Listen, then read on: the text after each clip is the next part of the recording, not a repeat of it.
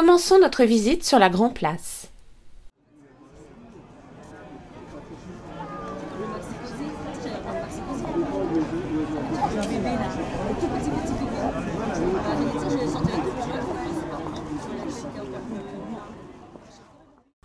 Bonjour et bienvenue à Bruges. Je suis le marchand de draps flamand de Bruges et je m'appelle Léo Janssens.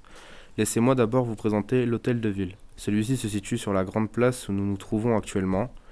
Après un incendie en 1280, une ancienne prison inutilisée devient le nouveau lieu de rencontre des échevins de la ville. Celui-ci est par la suite démoli en 1376 sous les ordres du comte Louis de Malle pour construire l'actuel hôtel de ville.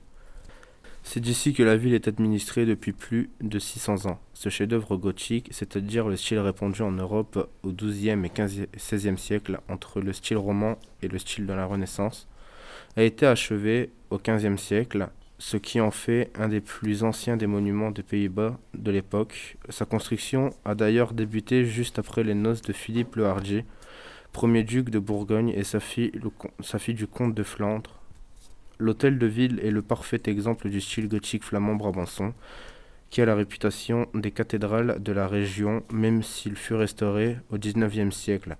Sa façade est flanquée de trois tourelles de hautes, de hautes fenêtres étroites sont décorées des armoiries des anciennes cités vassales. Des niches abritaient jadis les statues des comtes de Flandre.